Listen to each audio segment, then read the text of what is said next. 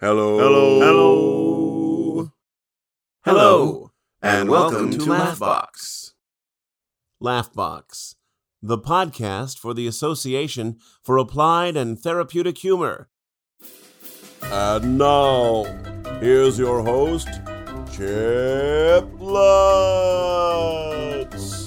Well, hello, friends, and welcome to the podcast. This is Chip Lutz, the unconventional leader. And today I get to talk to Jeff Harry. Man, I am so excited because we're talking about one of my favorite subjects the integration of leadership and play. This is like a sweet spot for me. So, welcome, my friend, to the podcast. Big cheers to you. Hey, thanks so much for having me. Oh, the pleasure's mine, man. Hey, so like for my listeners, because obviously we've talked a little bit and I've been through your website, so I know a little bit about you. But for my listeners, if you give them like the 411, the hot skinny on who Jeff Harry, this man of mystery, is. Sure, sure. So, um, my name's Jeff Harry. I run an organization called Rediscover Your Play, and I basically play for a living. Uh, and when people are like, "Well, how? What, what? What does that even mean?" Right? So, I always like to tell people this. Like, so when I was in third grade, do you remember the movie Big? Yeah. Yeah, so I saw that with Tom Hanks, and he got to play with toys for a living. So I started writing toy companies in third grade, and then I just never stopped writing them until I got into the toy industry. And I don't know if you've ever gotten what you've always wanted in your life, and then you're so disappointed when you get there. But like, you know, I arrived into the toy industry, and there was like, there was no play, there was no fun, there were no high fives, there was no toys, there were no kids um and i was in new york and i just like had my you know quarter life crisis and like left new york moved to the bay area bumped into an organization that was teaching kids engineering with lego. There was maybe seven seven people just nerdy dudes uh and they were playing for a living and i was like this is what i want to do. And they were paying 150 bucks a week. So it was like a joke of a job but I basically helped them and we grew it into like the largest Lego inspired STEM organization like in the country. But the whole time we built it, we had no idea what we were doing. We were just playing. You know, we we had no business plan. We picked cities that we thought were fun. We hired people that we thought were fun. Uh, and we were just kind of making it up as we went along. And we got so big that because we're in the Bay Area, we got the attention of Silicon Valley, like Facebook, Google, all them. And they're like, hey, do you do team building events? And we're like, yeah, of course we do. Of course we did it. We just didn't know what we were doing, but we just said yes to everything. And um, and I, you know, we ran them for the next seven years with these organizations. And one thing I learned, well, I learned many things, but one thing I learned with a lot of these Fortune 500 companies is they talked about agile, they talked about disruption and innovation and all the buzzwords but they weren't willing to address the bigger issues that were preventing the place from being a playful place.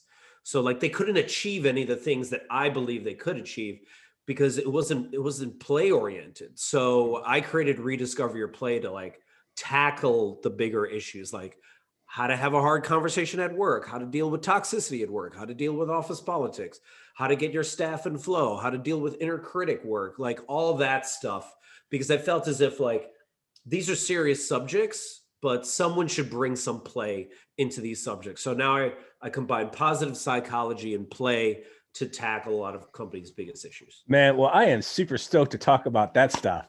Woo, yes, because I, I I think that there's you know theory is nice, but application is what works. I mean that's kind of like I, how I live my life right there. So I'm really always interested in the application of things, and then you know listen to the people that are smarter than me. Usually, like I figured like, man, I've been doing this for a while. I just didn't know that was what was the reason it works. So I'm excited to have this conversation. But before we get into it, I'm just gonna ask you a so I like a random question just to get our conversation Yeah. juices going. All right. So you got brothers and sisters, Jeff?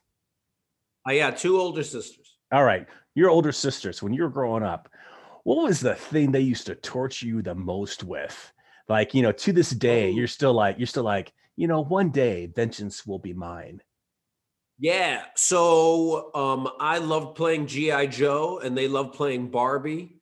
So for every hour of Barbie, we could play half an hour of GI Joe, but it always became like three hours of Barbie and like ten minutes of GI Joe. And mostly, and this was, and I remember this clearly. Um, the the way we would play Barbie is I would sit outside the dream house while they would get ready to go on a date and then the date would never happen. So I would just sit in this car for hours just hanging around. It was like it was like the worst, dude. And then GI Joe would come visit Ken and be like, "What are you doing sitting in that car here? Come over and play in the Terrordrome." And they'd be like, "We're almost ready." so I remember that. I got a lot of patience with that, but I'm still bitter, as you can tell. Yes, that's and that's pretty cool. That's cool. I mean, like uh, I didn't only had one older sister, but we had uh, GI Joes and stuff. And um, actually, before GI Joes, because we were like six kids, we didn't have a lot of money. We would make paper GI Joes, and um, it, when I was a kid. Yeah. Okay. That was. Uh, yeah, I would paint my Hot Wheels. I did that. I did a lot of painting of Hot Wheels, and badly too. Like Knight Rider had like a big red spot at the front, and nice. it was like, "What is that?" Like it's supposed to be it's awesome. Well, we talked a little bit about uh, kind of your uh, kind of like entryway into the world of play, and I think that's really interesting because I think that you know we talk a lot about in uh, today's business world, like you said about uh, innovation and disruption, but nobody really knows. I, I, don't think, for the most part, it's just buzzwords, just like empty words. Um, so let's talk a little about some of the work that you've been doing with companies as far as like really making those words a, a reality within how they do business. Yeah. So so a lot of times companies hate the word play, right? They're like yeah. it's frivolous it has no purpose. And and i mean hey you know just just to be clear i define play as any joyful act where you're like fully present in the moment where mm-hmm. it actually has no purpose it has no result. You know you don't have anxiety about the future you don't have regrets about the past you're just fully in the moment right? Right. You're you're in flow right? Mm-hmm. so a lot of companies don't like talking about play but they love talking about flow right? They love talking about how do i get the most out of my staff so usually when we're like, well, why is play important? I, t- I tell a lot of organizations, I quote Stephen uh, Johnson, who says, you know, you'll find the future where people are having the most fun.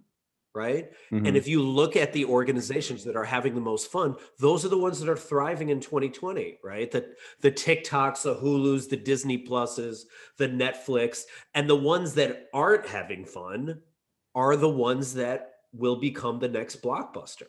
So, you know, like people's ability to I mean, it's just true, right? Right. Like, think about that meeting of Blockbuster first came across Netflix and they were like, this stupid company's mailing DVDs to people. People are just going to steal these DVDs. They're going to go out of business. You know, like they weren't even willing to experiment or just even be open to it. Right. Mm-hmm. You know, and you just think of all these archaic organizations, heck, even like, you know, parts of IBM right now. A friend of mine used to work there and then left and was like, man, leaving there and going to some other tech companies, just knowing how like they're just faster. They're just willing to experiment more. They're willing to like make more mistakes. And who and I've been saying this for a while, whoever is willing to, to make the most mistakes in 2020 is also going to be the one that thrives the most in 2021 mm-hmm. because they're like they're there, right? And I even I even reference um, I was watching the Amazon documentary. I mean, I don't I don't really like Bezos, but I was still watching it. And early in in Amazon's career back in 1998, he was solving some of the most interesting tech issues at that time. So all the tech heads in the in in Silicon Valley wanted to be there, even though he was paying nothing. They just wanted to be there, right? Mm-hmm. So I, I provide that context first, uh, and then when I'm working with organizations, I'm all about figuring out either how to create an inclusive workplace so people want to stay, mm-hmm. you know, because like toxicity costs a ton of money. It actually costs $223 billion over the last five years for Fortune 500 companies alone. And mm-hmm. that's only the ones that were willing to admit they had a toxic person, right? Mm-hmm. So, how do you have hard conversations? So, I'll work with organizations like that and we'll actually practice through play how to have that hard conversation. And then with other organizations, like actually i just ran that toxicity workshop with the department of homeland security of all places right that was mm-hmm. super interesting And then with like a biomedical company, I was working with them to just get their staff in flow. Like, Mhm. what is the work that they do best? Because if I was to tell any team leader right now, especially in this virtual environment, I'd be like, look, figure out what go to go to your staff like on Monday and go, what is the work that you love to do most?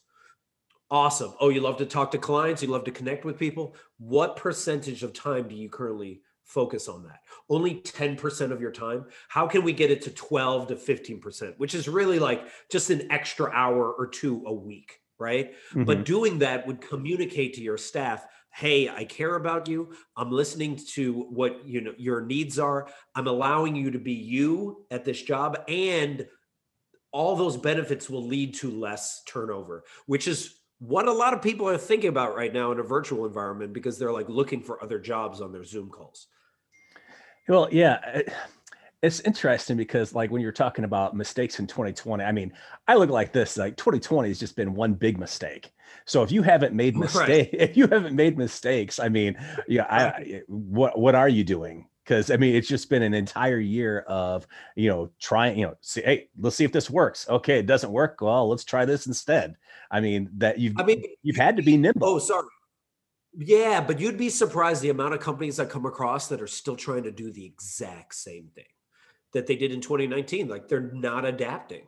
They're like same type of marketing, same type of sales, same type of, or heck, even worse type of connection over Zoom, same number of meetings o- over Zoom as they did in person, which just like a lot of that stuff doesn't work. But they're not even asking their staff what will work you Mhm. know they're just trying they're just trying to get back to normal and the reality is is we're never going to get back to normal there'll be a new normal Yeah. Well, it's funny because, you know, thinking about like the whole virtual world that a lot of us been working within this past year, um, trying to shift that paradigm and say like, you know, taking the old thing as far as meetings and put them in the new like virtual uh, worlds and making them halfway fun. I mean, how do you even do that? Well i mean first you have to focus on what is your goal of the meeting right? Mhm. you know why do we have hour long meetings? Because some calendar software set that up a long time ago. They don't have to be an hour. They can be 12 minutes. They can be 22 minutes. Like don't just have needless meetings right? Mhm. I think the next part is then figuring out what is the goal of that meeting. I tell a lot of team leaders the goal of that meeting sh- should be for your staff to leave energized, to leave motivated. To, you know, forget about like going through the to do list. They know what to do. You know, you can do on that one on one. I have a a friend who, um, you know, is his a leader of his department. They just have lunch like three times a week over Zoom. Mm. That they don't even talk work. And what he's doing there is he's just communicating a certain level of like cultural, you know, like Right. he's just focused on culture there, right? Also, we have to take in consideration like positively priming the meeting. A lot of people don't know the first person that speaks at a meeting actually frames the meeting for the rest of the day. And I'm not talking about the actual meeting. I'm talking about the first person on the call. So if someone's talking about their baby and you know and all the fun things that are happening, that actually frames the meeting. But if someone starts with complaining, Mhm. then it can meeting extremely unproductive. And you don't have to be the leader to do that. Anyone can positively or negatively prime the meeting. So we just have to also be aware of that, right? You know, you is so- know, so like don't waste your time, you know, have people leave motivated and positively prime the meeting.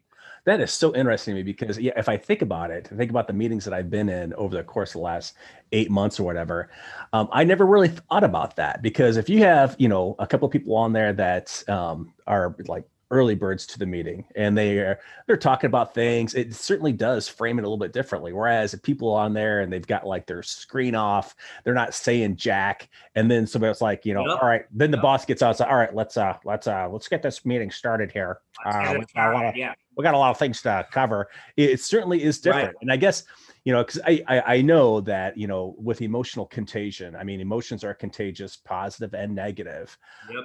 and certainly Yep. that um I never really thought about that in a virtual environment before, but it certainly you know is true that um uh, you should really you know hey whoever is on first have something ready to talk about you know engage. Let's have let's have a good let's have a good meeting. Like you know eh, starting that or if you're the leader being the first one on to like um you know like uh, frame it like you said a little bit differently i think that would be so important I think, yeah, that, I mean, just also bringing a certain level of shared humanity. I tell a lot of team leaders, like, hey, um, why don't you yes and for the first 40 to 50 minutes of a brainstorming meeting, right? Uh-huh. Where like there is no no, right? I mean, Mhm. they do that in design thinking all the time, where you throw a bunch of stuff on the board, you get as crazy with the ideas as possible, but everyone sees their idea on the board. And maybe in the last 10 to 15 minutes, you then start circling the ones that most resonate. You know, Mhm. there's just like, it's subtle things like that. But if you, so imagine whenever you've started a brainstorming meeting, by the way, just having a brainstorming meeting in a box you know, sitting in a box table just is like the worst, right? For creativity's sake. But being that like we're in the virtual space, you know, imagine doing a brainstorming meeting and the first thing that someone says, the boss is like, that's a bad idea. You've already shut down. It's not brainstorming anymore, right? Mhm. It's just like, it's poop storming. You're just pooping on all the good ideas. right So then people don't want to share anymore. You're not going to get the best ideas from people. So you as the leader have to be like aware of what type of energy you're you're putting out there, you know? Mhm. And and and uh, they've talked about this even at meetings that there's an there's a there's an uncomfortability that you actually have to sit through in order to get the best ideas. And a lot of times leaders shut down the meeting before then because they're like, okay, enough of this. Let's get back. You know, we're getting too far off topic. And it's just like sometimes you need to actually go really weird in order to find that best answer. Now, why do you think that um, there is all this uh, trepidation for people on um, doing something different? I mean, just from your experience, I mean, because I know that uh, for me, I'm always about let's let's just try some different things. It- it- like I grew up in the military, and so in the Navy, anyhow, and that's what I always enjoyed is that he was always like, hey, well, let's try this. All right. It didn't work. All right, let's try this over here. I mean, we, we were always just like, we had plans, but we never really followed them. So it was always kind of, it, it was always something morphing into something different. Right. Um, so you know, thinking about, and maybe that was just me as a leader that you know, it's like I, I'm always about trying something different. But it always seems to me like when I go out there and I talk to people, there's always this trepidation of like, well, we can't, we can't try something different. What? No, we, we right. you know. So Right. why do you, why do you think that is? I, I think we're conditioned, right? So I always, you know, people always ask me, why do adults not play enough? Mhm. And I always say it's 148,000 no's. Uh, and what I mean by that is there was this there was a study done by the time you're 18 years of age, you will have heard the word no 148,000 times. Right? Like 148,000 times, right? And then and then yes, I believe it's between 8 to 10,000 depending on who raised you. So so you start with that foundation and then you go to school where you're told to raise your hand all the time, you're told to ask permission, and then you have adults constantly shooting on you. You should major in this, you should do this. You know, the amount of think about the amount of times when you were a kid and someone was like, "What are you going to do when you grow up? You should actually do this." And it's like, "I'm 5. Like why are you telling me what I need to be doing right now?" Like Right. I want to be an astronaut. Ah, that doesn't sound practical. It's just like let me let me dream for a moment, right? You'll never So- make a living that- doing that. yeah, okay, I make a living. Like, oh, oh, oh, and I'll get into what that means. But you know, and then you go to your teenage years where, and especially now, where you're bombarded by media and now social media. You know, we get more information in a day that people got in 1950 in a year Mhm. right? So, and all that information is telling you you're not enough. You need to be somebody else. You need to emulate someone else. You know, it's just, just don't be you. And then people are constantly, I'm sure you heard this in the military, you know, stop being too mischievous. You're being too much right now. You're being too weird. Why do you want to start a podcast? Why do you want to make videos? Like, it's just strange, man. Why are you so Mhm. strange? So, so all that's happening that it's such a rebellious act for you to play, for you to try something different, for you to be like, hey, let's just experiment because everyone else is operating from the space of like, is this right? I, I want to be right. I, I don't want to look stupid. You know, Right. you know, should I do this? Should I not do this? Everyone is everyone is tiptoeing all constantly on these like eggshells, trying to impress one another when it's just like i just find that just a waste of time I, I agree, and and there, there's you know, certainly that element of fear for people of uh, being different or looking different or uh, sounding Yeah. different um, and not fitting within the confines of what the norm is you know within you know wherever they're working. Um, that that is a lot of pressure for people to kind of break out of and i think that you know creating that kind of culture where people don't have that element of fear is really you know like you said before going to keep you from being blockbuster. I mean that's really the key right there is that i mean i've always looked at the heart of innovation as being the absence of fear that you've got Right. to you know there, there there can't be if you're going to innovate there can't be any fear you've got to be able to get out there and just be as stupid as you want to be But in order for people to innovate, they have to believe they can be themselves. And I don't think at a lot of companies people feel they can do that.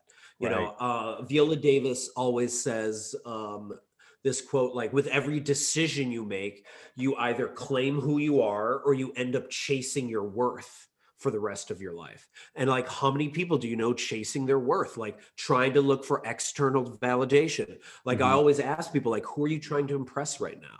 Like, if you're trying to impress someone that you won't care about in a year, you know, or in five years, then who cares what they they think? But most people are like always worried. Um, and if you are, if if that leader is able to create a space for people to at least be more of themselves, maybe not their full self, but at least more of themselves, they're more likely to share. And and I heard this, oh, this bothered me so much.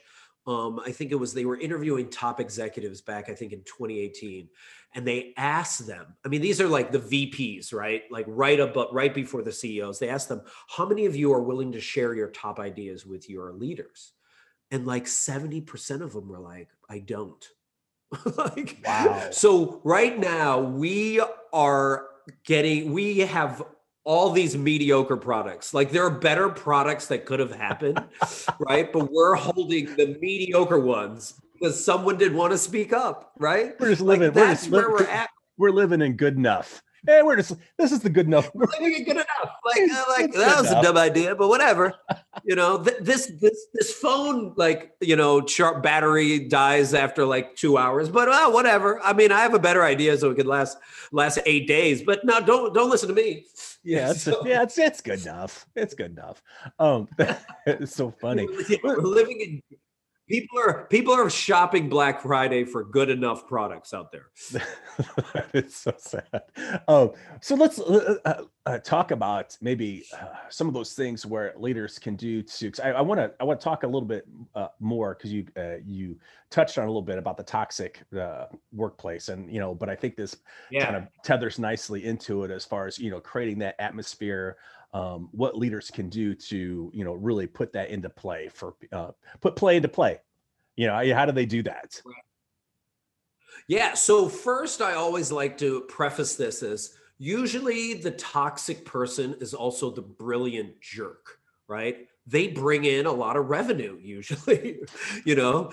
Um, and I don't know why that happens. Maybe because they bully people into, you know, selling or whatever it is. But Mhm. they, you know, a lot of times they're the brilliant jerk. But as Simon Sinek uh, said, you know, when he interviewed the Navy SEALs, they were like, we never picked the brilliant jerk, regardless of how athletic, how smart, how brave. It doesn't matter because it destroys the team. Mhm. And you can just see the sports analogies of this, right? Like Ken Griffey Jr., when he left Seattle Mariners, they got really good. Alex Rodriguez, when he left the Texas Rangers, they got really good. You think about that in football as well. Just like, you know, when when toxic, even if they're the best player leave, everyone else steps their game up. So like that, that's just the context. Mhm. Um, and you know, and I yet, you know, and I mentioned to you earlier about like how much people are losing regarding turnover. So if you think of that brilliant jerk, even if they're bringing in a million dollars a year, if four people quit this year because of that person, that might be costing you like 1.5 million dollars, you know, in Right. turnover,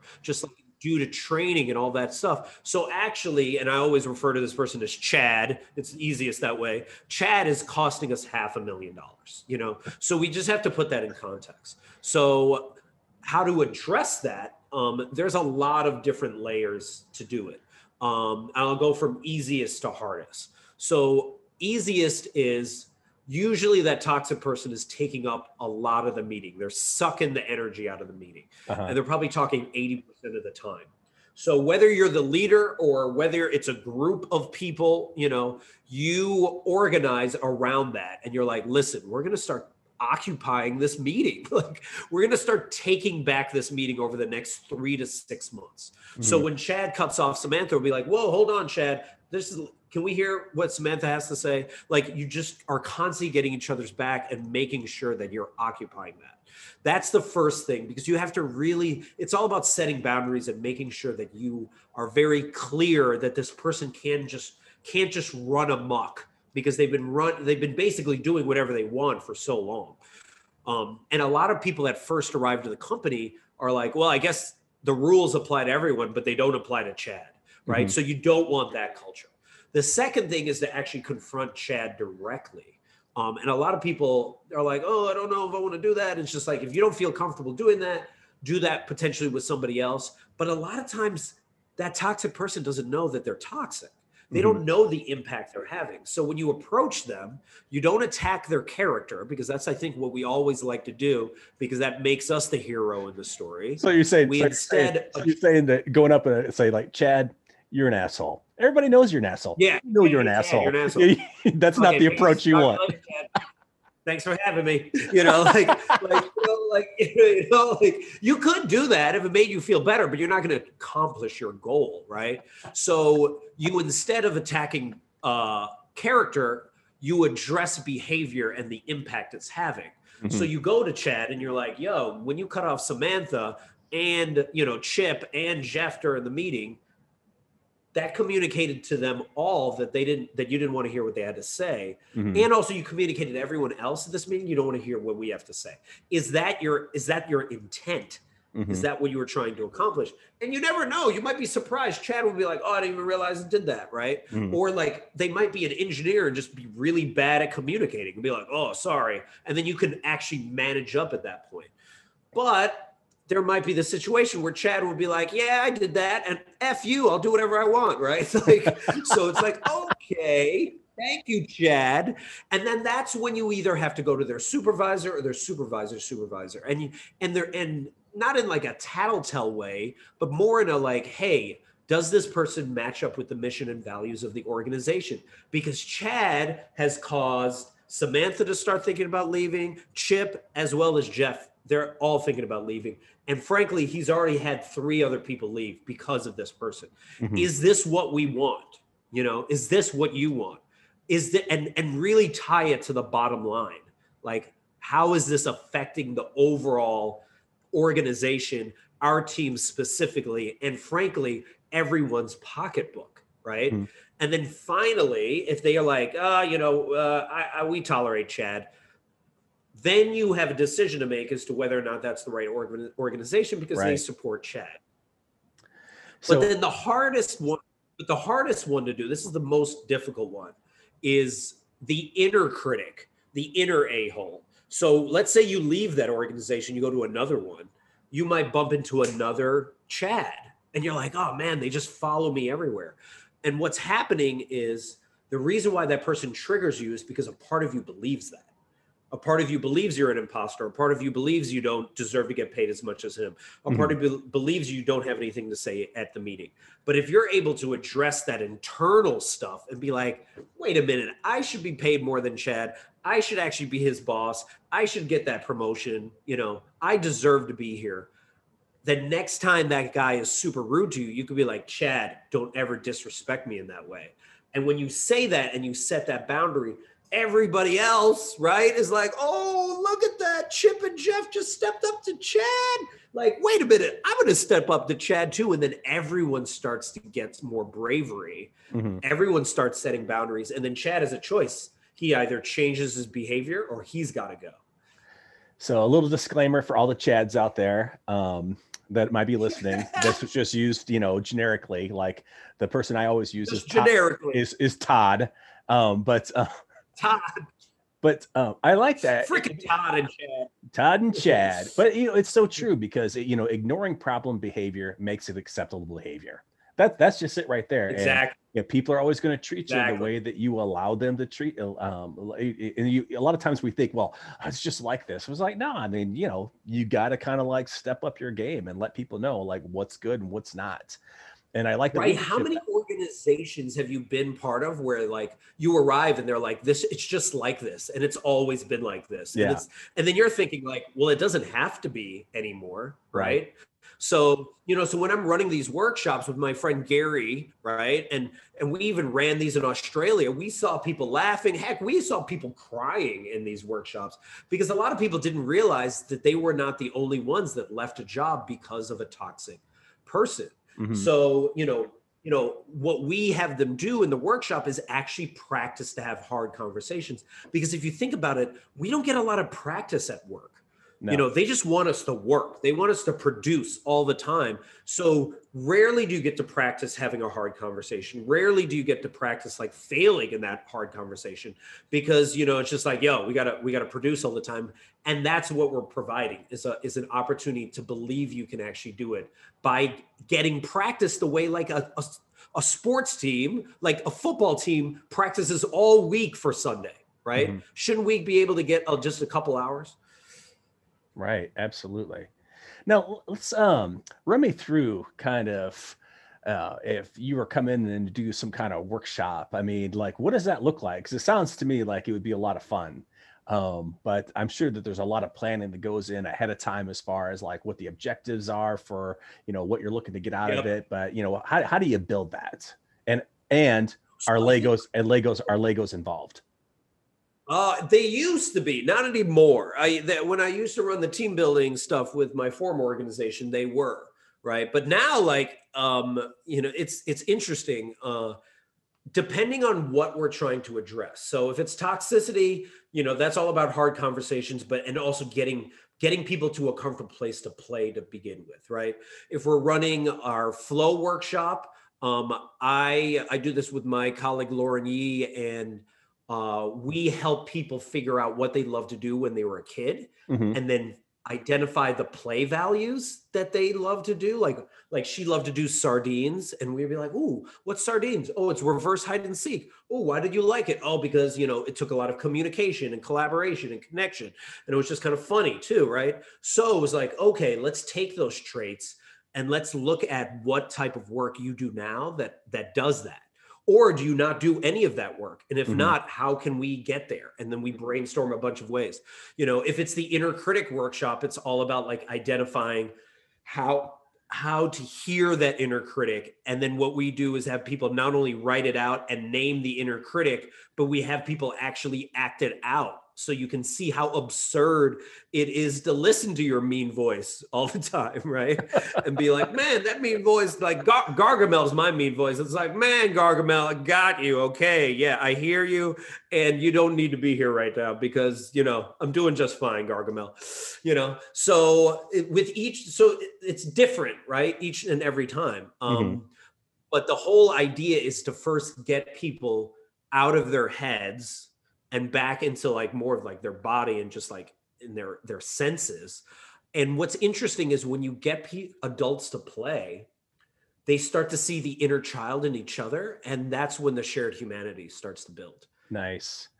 Um, I really like how you you take it back to childhood because I I think about my own you know like work life experience about like you know, before I joined the Navy there was a lot of things that I like to do that were creative, and if I think about the time that Right. um, I spent in the things that I got the most joy from were the where I got to explore that piece, even in like creating a form for something like you know when word Yep. processing first came out and I got to play around and you know figure out how to make a form where it was like oh man it, that was that was those were the places that I really enjoyed um, my work. You know, it wasn't the other stuff, but it was it were those things Right. right now. Even now, the things that I enjoy the most, um, and where I have flow, where you know time has no meaning, is where I'm just like putzing around using my creative side on things. So I like that you Mhm. brought that out. I think that there's a great value for people to you know you know even if you can't go to a workshop, sit back and think about some of those things that you used to really enjoy that maybe like have just gotten beat out of you during the course of your work life um, and how can you bring some of those back Absolutely, and I mean, and I have two other suggestions if you want to hear them about Oh, how yeah, people can play absolutely. more. So, so a lot of adults don't know how to play because you you can't play when you have a lot of anxiety, right? And my uh, play mentor Gwen Gordon would always talk about how you have to soothe yourself. You have to like calm yourself down in order to play. And a lot of times you adopt that from the people that took care of you the most, whoever nurtured you the most. So Mhm. if they didn't know how to do it well, then you won't know how to do it well. So that's just, you know, understanding that, right? But then you you think about, okay, what calms me down? Like I have some of my best ideas in the shower, right? Other people have their best ideas like walking, running, playing basketball. Other people have their best ideas doing morning pages and writing three pages in a row, like, you know, whatever that is, making videos. So first identify what actually soothes or calms you. And then the second challenge is this is really hard for a lot of people is I challenge people to get bored, which is ironic for a play guy to say that. Mhm. But what I mean by that is like stop binge watching Netflix, stop uh, uh, looking at social media. And when I say that, I mean stop for a couple hours, not forever, not even for a day. I'm just saying a couple hours and get like bored, right? The the way you got bored as a kid, because if you think about it, your best ideas as a kid came when you were really bored, like sitting in that like uncomfortability. And then you're like, wait a minute, I can leap from this cliff to this cliff. It's, you know, mm-hmm. so you'd have your most dangerous ideas, but you also had some of your craziest, coolest ideas. And then finally, when you get bored, that is when you are starting to strengthen the muscle of being able to hear that inner child, that inner curiosity. And then it's going to whisper weird, strange, fun things for you to do. Like, hey, start that podcast. Hey, you know, make that video. Hey, start a side business. Reach out mm-hmm. to that organization you've been wanting to. What's an email or a thing you've been, I say this all the time to listeners like, what is something you've been really excited to do and also so nervous about doing? right. right i was just talking to my my sister the other day who like you know has dreams of becoming a sommelier but also is like scared to do it. And i was like you got to do it. And she's like no. She's like pushing back on it right? Mhm. but like that's when you know right? That's when you know. So you follow that curiosity and you just kind of see where that takes you. So that's just one of the ways. Mhm. I like that. Well, and I like that And you, then- you can be that coach for your sister because so many times you want to step out and do something different, but uh, the sp- circle around you sometimes are pe- the people that are going to like, uh, you know, crap all over you, be like, because they don't want to see you change. They want to see you be just the way you are. They, well, they don't want to see. Yeah, they don't want to see you change, and also their the prefrontal cortex is where the inner critic lies, right? So they're actually trying. They believe they're trying to protect you from Mhm. disappointment, but they're also preventing you from ach- potentially being fulfilled when fully joyful, right? Mhm. But here, this ties into the second challenge, and this is something that you could do with like your three to five closest friends or family members, the people that know you the most. You reach out to them and you ask them these two questions: uh, What value do I bring to your life? Because I think a lot of people have forgotten or never have ever heard what what do they do for people. So, like, what value do I bring to your life? Like, why are we friends? Like, what do I do for you? Right? And you just hear that back, and then the other question you ask is like, when have you seen me most alive? And and another way of a- asking that is like, when have you seen me most present, most happy, most fulfilled, most playful? Like however you want to ask it, but it's like, when have you seen me most alive, and what value do I bring to your life? And when you get answers from those three to five people, it is a fascinating um, discovery to see how people see you. And Right. a lot of times you're like, oh man, even think about that. That's how I got the name of my organization, Rediscover Your Play, because people were literally saying, like, you help me rediscover, you know, who I am. And other people were like, ah, you give me permission to play. And then I was like, rediscover your play. And they were like, yes, that's it. So like all those answers between you following your curiosity and hearing your friends give you those answers back gives you so much information as to how to play.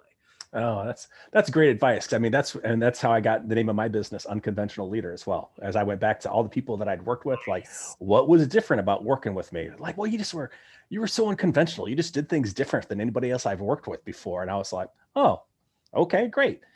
I I never thought that I was all That's that so different. cool.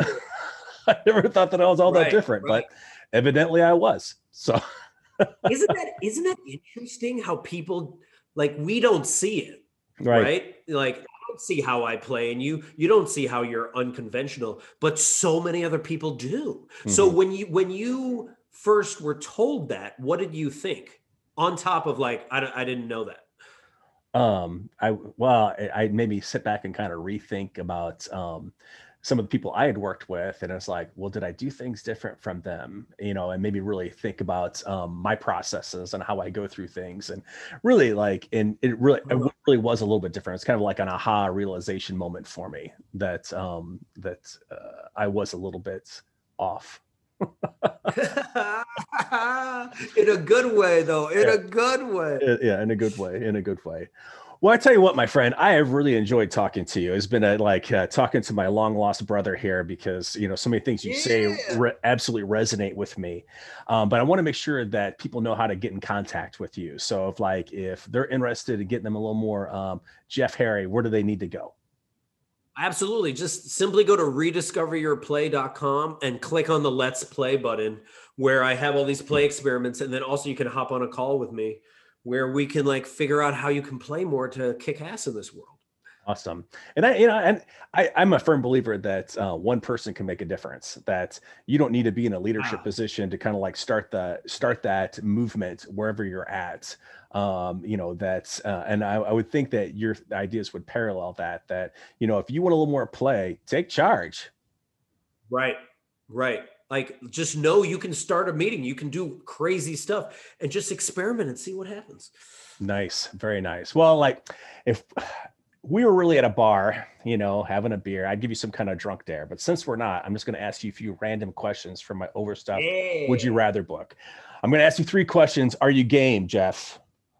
I'm down. All right. I, love- always, I, love- al- I, I always apologize in advance because I never know where the book's going to open to. All right. So, Sweet. Question number one, Jeff, would you rather Yeah. immerse your naked body in a bathtub of cockroaches or dive head first, dive head first into a pool of chewing tobacco spit? Oh no, the spit all day, man. Oh, cockroaches. No way, never with cockroaches. Oh, I I, I think of Indiana Jones, Temple of Doom. Oh, when Yeah. he put his hand in that that. Oh, I was like, nope, nope, nope, nope, nope. Yep, I'm uh, I'm with you on that. Um, all right. Would you rather? Second question: Eat 15 feet of aluminum foil or swallow six steel guitar strings? 15 feet of aluminum Thick foil or steel, guitar strings. aluminum, fifteen feet. That's so weird. Um, I mean, maybe the guitar strings because you can put like spaghetti sauce on them and pretend they're you know like noodles. I like your logic train on that. You're like, oh, You know what oh, I'm yeah. saying? Like, I mean, like, let me put some meatballs in here, and then I can pretend that they're noodles. All right. Last question. All right. Would you rather have an eyelash permanently affixed to your eyeball or a prickly burr permanently poking into your heel? A prickly per- Burr, burr. poking. What's a burr? You know, like a like it's from a sticker bush. Think about like that. You know, like uh like something always poking in your heel, like from a sticker bush. Oh, okay. Yeah, yeah. No, I. That's tough, man. Oh, because I would hate the thing in my eye. No, I don't want to. I don't want to affect my eye. No, I'll, I'll I'll take the thing in the heel. I'll just like I'll just skate around on it all the time. Okay, I like I like how you kind of like you know have a a a serious logic training going through these. That's that's I have a serious logic training. I'm just like, yo, you know, I could wear those wheelies. I could wear those wheelie shoes, and then You're I never have to push. going through all the all the possibilities in your head. Hey, well, thanks so much for spending some time with me today. Like I said, I really enjoyed our conversation. Uh, a lot of fun for me. I got a lot from it, and I know my listeners will too. Hey, thanks so much for having me. Thanks for listening to Laughbox.